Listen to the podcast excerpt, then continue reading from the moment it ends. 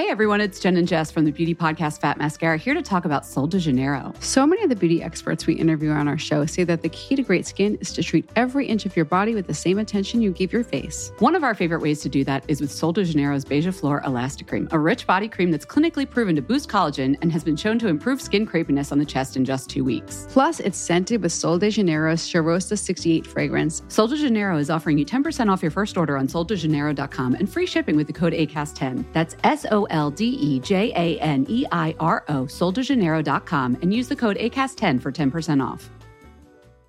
Tired of ads barging into your favorite news podcasts? Good news. Ad-free listening is available on Amazon Music for all the music plus top podcasts included with your Prime membership. Stay up to date on everything newsworthy by downloading the Amazon Music app for free or go to amazon.com slash news ad free. That's amazon.com slash news ad free to catch up on the latest episodes without the ads.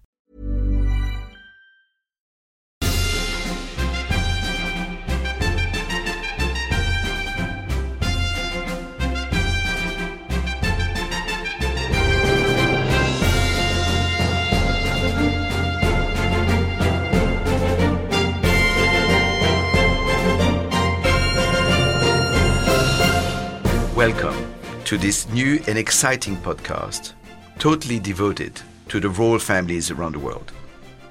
My name is George de Curl, de Kerl if you're Flemish, de Kerl if you're French. And together with Linnea Wolfson, we will take you behind the scenes and talk to guests who will hopefully share with us some of the secrets of the royal families. George, it's it's really good being with you here at um, the ACAST studio in London. Uh, but before we dive into the world of, of the royalties, I want us to introduce ourselves and give the listeners a chance to get to know uh, to get to know us a little bit better. Um, George, you were born in Belgium, and you also hold a French passport, so clearly stand with um, two legs in the European Union, no matter what happens here in the UK. Um, as icing on the cake, you also seem to know every Tsar and Dvoryanstvo of Russia. Did I pronounce that correctly? Not really, but it doesn't matter. okay, all right. To start with, tell me about your career as a photographer and, and how it all started. Well, um, I started my. I was born and raised in Belgium, and decided early on, given my academic uh, successes, that I should aim for a profession that didn't require going to school, and I found one which was press photography. At the time, press photography was taking place in Paris for the main part, and I decided to make my way to Paris, where I started actually not as a press photographer. I had hoped to start as a press photographer, but I started as a dispatch rider. Mm-hmm. So I started for the French agency called Sipa Press, you know, taking pictures here and there to various magazines and newspapers. And you had a dark room at that time, didn't you? And I was also working in the dark room. I was actually doing anything that I could put my hands on, having read somewhere that actually the best way to become a press photographer was to wake your way up mm-hmm. once you were inside a company. So I very quickly realized that um, royals were interesting because they were, um, you know, quite predictable in a way. They could follow a schedule. They were doing the same thing at the same time every year, and um, also they were very popular around the world. That a lot of people talked about them, dreamed about them, were excited about what they were doing, uh, took them as role models. So I very early on decided that royal photography should be a focus of mine. So, did you go on any of the um, any of the trips so to start with? Well, funny enough, it's true that in the very very early uh, late seventies, I covered uh, with a colleague of mine uh, the first my first royal visit, which was the King and Queen of Spain to Holland. Uh, I had sort of um, you know realized that uh, they were embarking on a royal visit and uh, not being far from Paris, it was an easy one to start uh, to start with, and so we drove to Holland um, with with I can't remember whether we were properly credentialed, probably not, but at the time it didn't really matter. And I started to cover uh, these walkabouts that the Queen and Queen of Spain had uh, actually were had pioneered. Um, um, everybody says that were, there were these walkabouts were pioneered in in the UK by the royal, the British royal family, but I think the the, Span, the Spaniards were mm. quite early on doing walkies mm. to meet their subjects. From Paris, I moved to the UK, having more or less specialized on the royals. And, uh, you know, beginning of the 80s, if people remember, there were the days, the diner days. Lady Di, or Lady D for the French, um, was, you know, still uh, a young um, uh, a young girl living in Coleherne Court off Old Brompton Road, and uh, she had been rumored um, in the media um, being a very close friend of Prince Charles. So obviously media frenzy, and um, that generated a lot of interest. And at the time, um, the agency that I was working for said, "Well, instead of going back and forth to the UK, why don't you just go and live there?" Hmm. So I thought, yeah, why not? Um, and I moved to London. Uh, after having been uh, a few times in the UK photographing uh, Lady D at the Royal Week of Ascot, I moved to London permanently in 1982. Right. So, so taking it from there, so you're now in London, um, covering Diana primarily. She was big business at that time, wasn't she? Uh, she was generating a lot of interest. Uh, I don't know if I would call it business, but obviously, yes, one has to make a living. So it just meant that you could sort of uh, sell the photographs mm-hmm. everywhere. Tell me about your first experience with the with the British royal family. So you're now over in Britain. And and how was it here? Well, let, us rewind a little bit. I okay. was not yet in Britain, mm-hmm. but mm. I had decided, and my uh, edit, uh, my rédacteur en chef, my editor, mm-hmm. had decided to send me. And one of the reasons was that apart from being an amazing photographer, I could speak English, which was something pretty rare at the time in, in, in France, that most of them do not speak English and so are quite handicapped when they come and travel to the UK. So my uh, one of my first uh, job was to attend and to photograph the Royal Week at Ascot. And at the time, um, obviously, having decided uh, to make my way to uh, Ascot uh, late. I probably missed the deadline for the accreditations, and and but not deterred. I decided that you know just go in with uh, the public, and I sort of bragged my way in um, the road enclosure. Um, and the guy that naively, the guy at the gate thought that I was going to make my way across the road enclosure and go where the media was. But uh, uh, halfway across the media enclosure, the road enclosure, sorry, uh, I saw all these sort of uh, people in top hats and beautiful ha- and women beautiful beautiful attire, sort of lining up, waiting for the royal procession. And I saw my colleagues uh, they were not my colleagues yet at the time, but the press photographers high up on the balcony. And I thought, well, that's not a very good angle. Mm-hmm. You know, I might as well just stay here. And it doesn't seem to be anyone here with me apart from the public. Mm-hmm. And so I decided, you know, uh, realizing probably that it was not exactly the place where I should be. Um, but uh, as the cortege arrived, uh, raised my cameras and started photographing away. Immediately, obviously, the security jumped on us, me and my French colleague, and told us that we were not supposed to be here. And we just got ourselves parked up on the balcony for the rest of the day. Mm-hmm. But so that was my first uh, encounter with uh, uh, British security. And did did you already have the shots when this happened? Yeah, you, of course, it's after. So I mean, in the end, we didn't really care too much, but we just apologized because I realized that in the UK you had to apologize all the time, and um, and and and said that we would not do it again. Mm-hmm. And actually, we never did it again. There is nothing better than working with with photographers who do exactly that. Think out of the box, give it a try.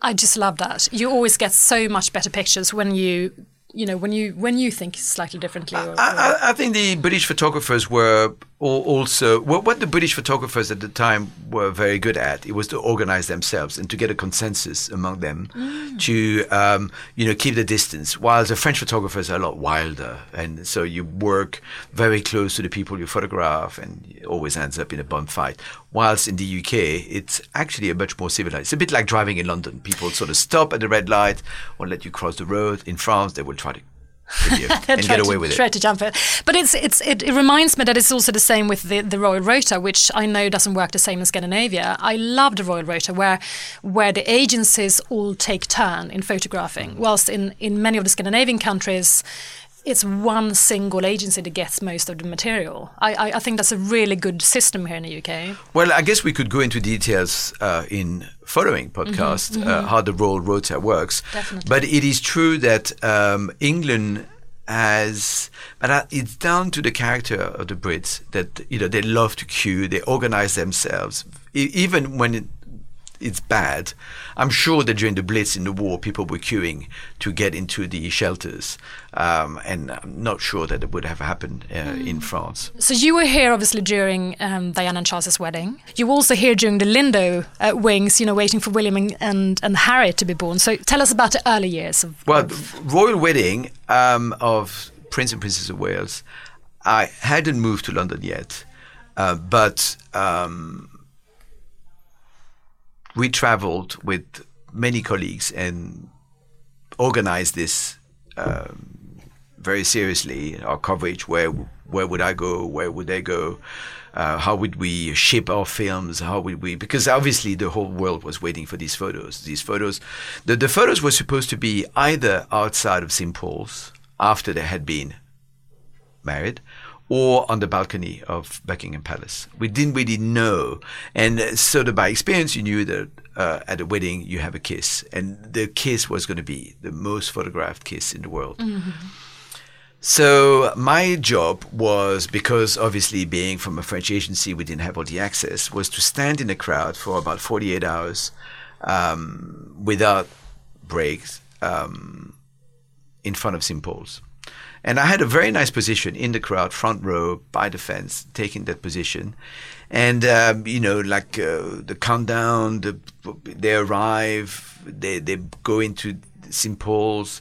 They leave St. Paul's. And as they left St. Paul's and they were about to stand on top of the steps of St. Paul's, the royal carriage taking them back to Buckingham Palace arrives. And the first carriage is open, and they had as a safety a covered carriage just in case it rained. It didn't rain, but the carriage was still there. And being a closed carriage, the coachman, the guy who drives the coach, was sitting high up. And as the coach stops in front of St. Paul's, not the open carriage, mm-hmm. but the one behind it, the coach is right in the door. He's just, I can't photograph. so it's blocking you. it was completely blocking me. So After after 48 hours.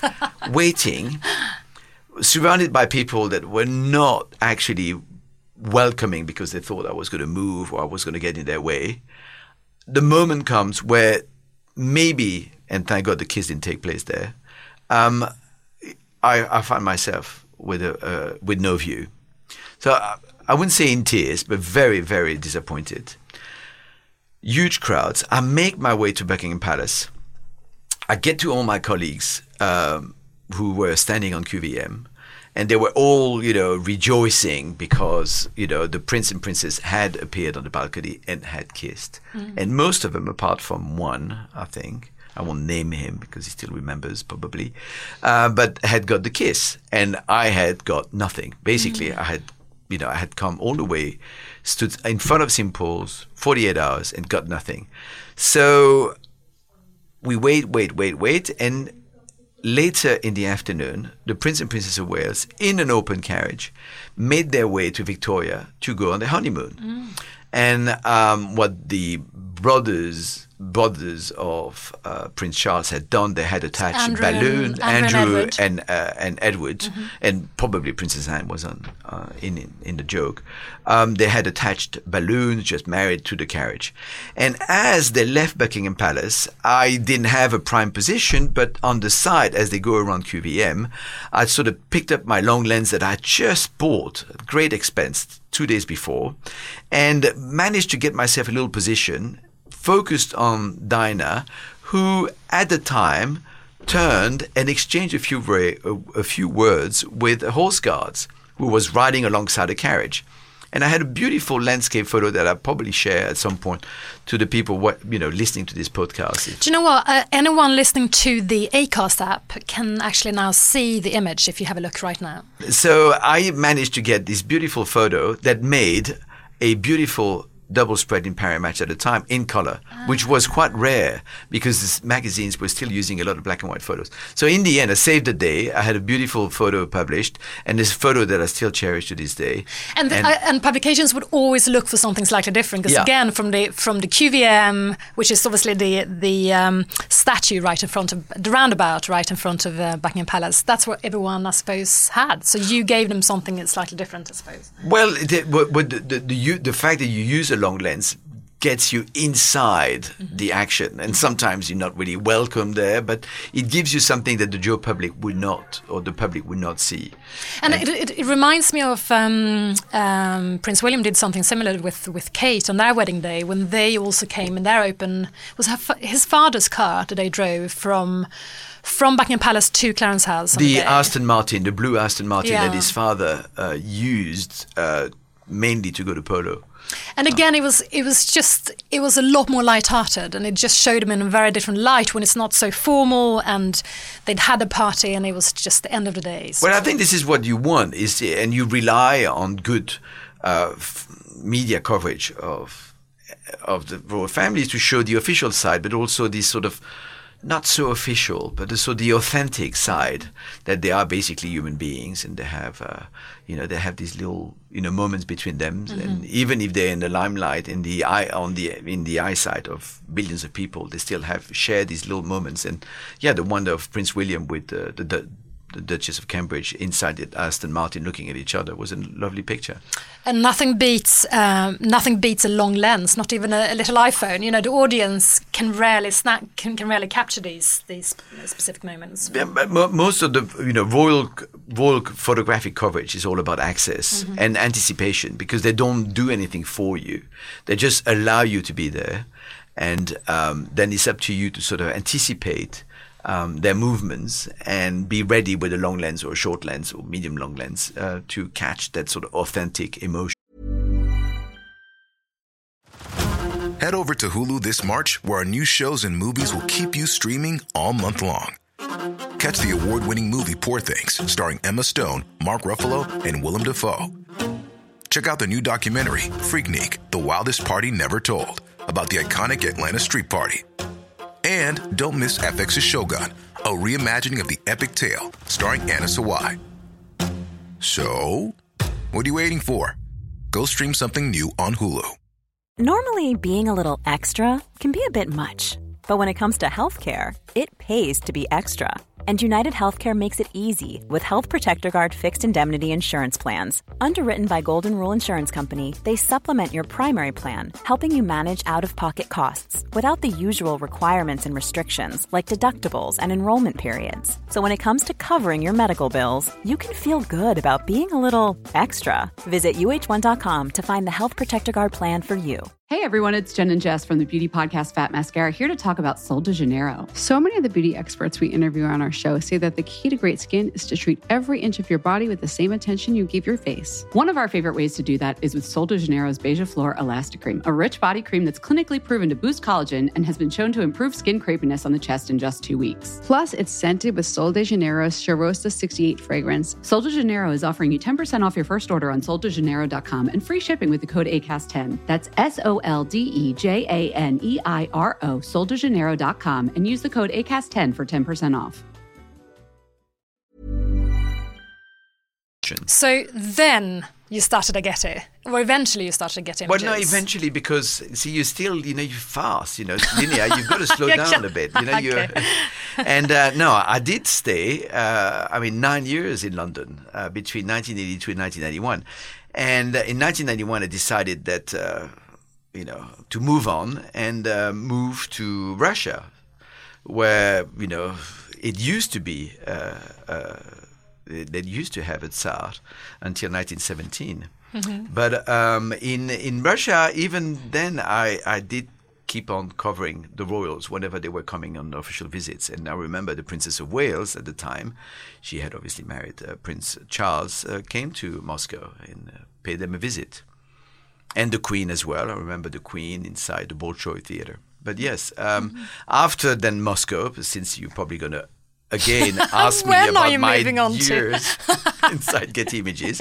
I moved back. I moved away from. Uh, I left Moscow, moved to America, uh, lived, uh, worked in DC, where I did photograph another kind of royalty, which was the White House, a Mm-hmm. Republican royalty. Who who was the president at that time? It was uh, Bill Clinton, Mm. the naughty Bill And his wife. and his uh, poor wife Hillary, Mm-hmm. who uh, you know was poor at the time and, and and lost the election again. So I mean, she no, but uh, it was Bill and, and Hillary, and, Mm-hmm. and and then a young intern called Monica, but we Mm-hmm. won't mention her name here.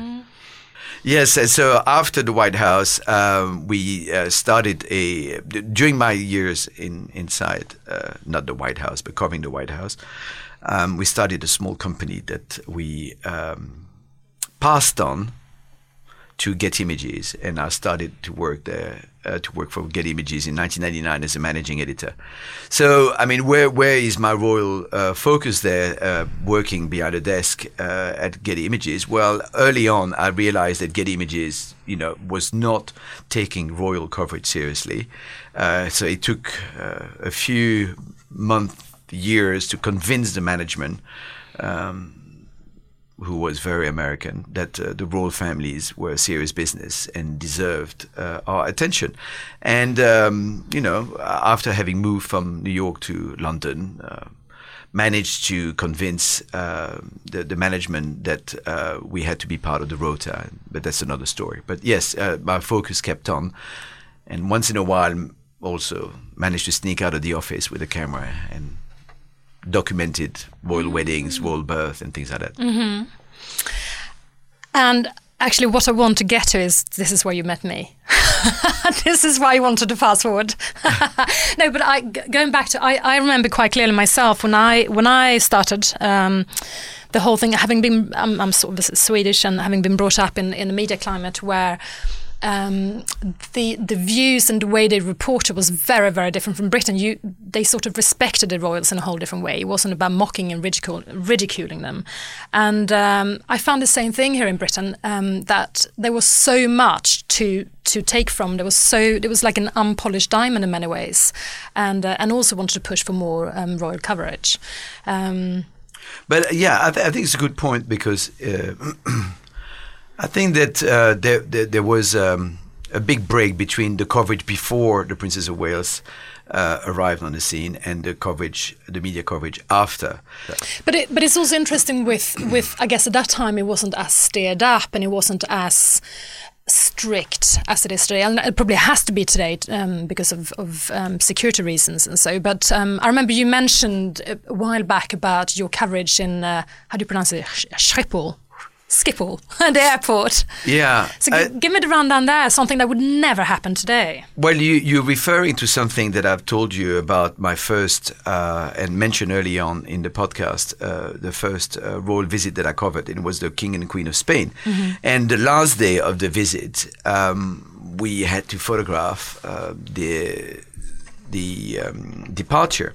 And so basically, we followed from one engagement, the royal cortege, all the way back to the airport. We obviously and, and followed the cortege onto the tarmac, parked the car next to the royal flight, got out of the car, and start photographing them. I think the same thing would happen now. You probably wouldn't go near, well, definitely not near the royal flight, or if you managed to get near, you probably would be dead because you would be have been shot. shot to pieces. but yeah, th- this has changed, and, and, and even early on in the um, uh, in the early 80s, uh, th- there were a lot of things you could do um, uh, photographing or covering the royal family that you can't anymore. Very true. I'm, I'm sure you've achieved a lot. Maybe you could share with our listeners uh, what was your first your first contact or experience uh, with the royal, with with a royal or royal families or Going back to my um, childhood back in Sweden, so my, my father was a um, press photographer, and at home we had every weekly and monthly magazine that you could ever wish for, and, and amongst them um, quite a wide selection of, of royal publications. And I always used to flick through them, and, and just like today, um, just like today's Netflix series, you just get hooked. Uh, and, and the storyline is just incredible when you include every single royal family. There's always something happening, and Um, and I guess it's like a never-ending uh, series as well. Um, and certainly nothing like anything written in Hollywood. It's it's far better than that. So I always used to, from a young, very young age, used to follow um, every single royal family around the world and, and, got to know how they all related and how you know who's pregnant and who's engaged and uh, and all these things. Um, I then followed in my father's footsteps in some ways. I studied media and ended up in the world of photography here in London um, where I worked as a global assignment editor for a few um, photo agencies such as AP and Getty. And obviously, this is where I where our, our paths crossed.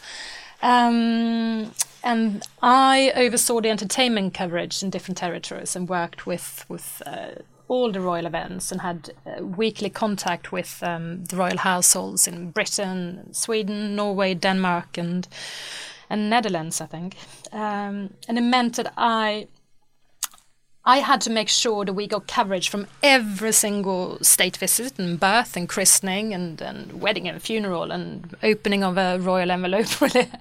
Um, uh, so whatever happened, I had to make sure we had a we had a photographer there, and my favorite was always when when um, royals visited some remote places and had to, I had to call in the sports or the war photographers. um, the brief could could read like this: um, Look out for an 80-year-old grey-haired lady, i.e., the Queen. Um, make sure you get her complete outfits. We don't just want her. Uh, you know expressions and close-ups we want we want to see what she wore and that's not what they were used to photographing um, and also when when the young princesses were were um, going somewhere, make sure you get a side-on shot just in case she's pregnant. And it was always slightly below them. Um, but they often got a much wider usage spread than, than than what they were used to. So it clearly showed that there was a great interest in the royals. Uh, and correct me if I'm wrong, but I think you had a similar experience when it came to Wimbledon and the Olympics, didn't you? That you asked the sports photographers to turn their long lenses from the royal seats and or to the royal seats, and and the same thing happened there. They turn out to be the most published shots.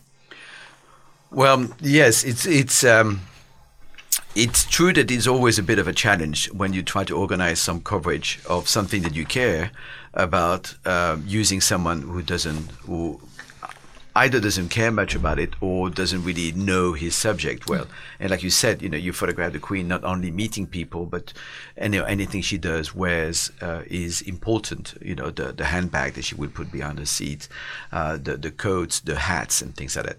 So yes, it, it is always a bit of a challenge, and um, you know, both of us we've had these challenges uh, trying to organize the best we could uh, the coverage of the things that we really cared about. And it's true that if the Danish royal family goes around Jutland or, or the northern the, the Denmark on a cruise, and you're trying to get a photographer who's mainly uh, covering politics to uh, to photograph well them coming off the boat, waving from the boat, it, it might not, uh, uh, you know, always be something that he, he, he finds really interesting, mm-hmm. but it still has to be done.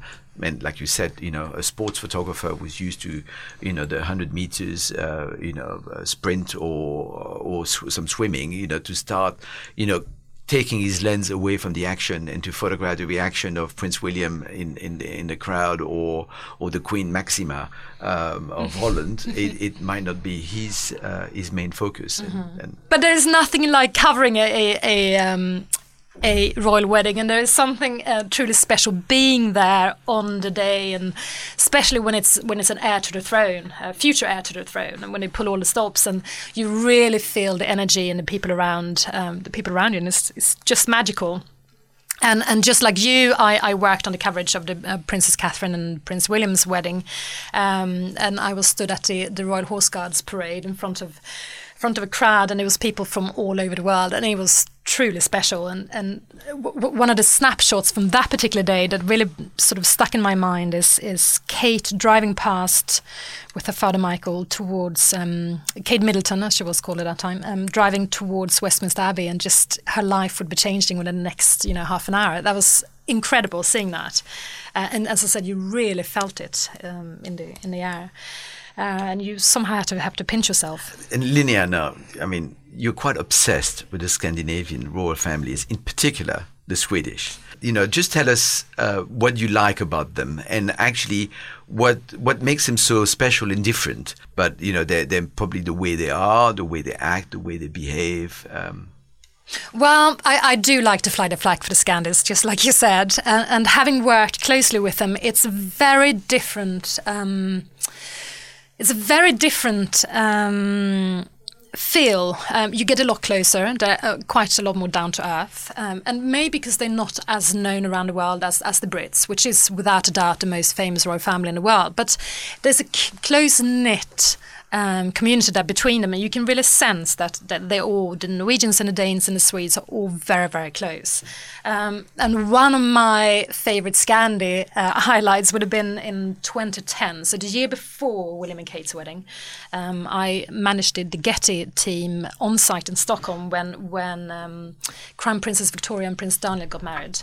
Um, and it was the same thing there. It was just a really special feel, and to to be in the office. I think it was the foreign ministry office that was um, converted into our office for the day and uh, to a temporary office. And um, when you when you get a first glimpse of the dress and you uh, see the pictures streaming back and and just being part of it from from planning to to seeing the final results, and then obviously the day after seeing seeing all the or the same day when you when you see the pictures getting published everywhere, it's a it's a very very special feeling, and and one of the memories from that day is also when um, I think it was towards the end of the day, and I was close to leaving the office, and our uh, French photographer, he was with us in Stockholm, uh, Pascal Le. Um, I was picking up his um, SD card and, and got trapped in the audience right in front of the, the castle. And it was when um, Princess Victoria was um, holding a speech to, the, to, the, to, her people. Uh, and I was stood just a few hundred yards away and couldn't move, so I had to stare and just listen to it. And, and it, it was very special being part of, of the historic day and and just taking it all in. So that's that's the highlight of working with with um, working in the media industry with the Royals for sure.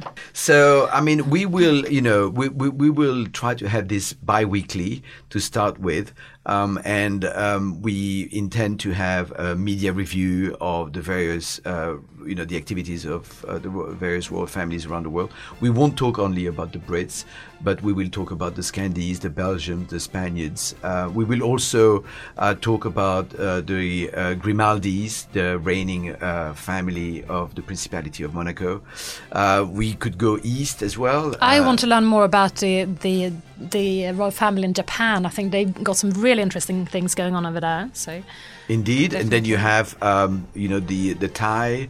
I mean, you have a lot of them reigning in exile. Um, Middle Eastern, no, not to be, uh, not mi- the Queen Rania of Jordan, who is very active socially on Twitter and, and Instagram. So you will hear from us again in two weeks' time. And meanwhile, don't forget to subscribe. I think the success of this podcast will be if it becomes really interactive, and if you take part, uh, you could have stories that you can share with us. Maybe you've attended some um, royal events. Uh, maybe you have uh, stood in line um, waiting to hand over a bouquet. Maybe you got something back from the palace because they usually do. Um, so I, I, think the more you uh, interact with us and the more questions you, you ask, um, and you know the better it will be for everyone because you know it's it's your podcast as as as much as it is ours. Good ending, George. Looking forward to speaking to you all in um, two weeks' time.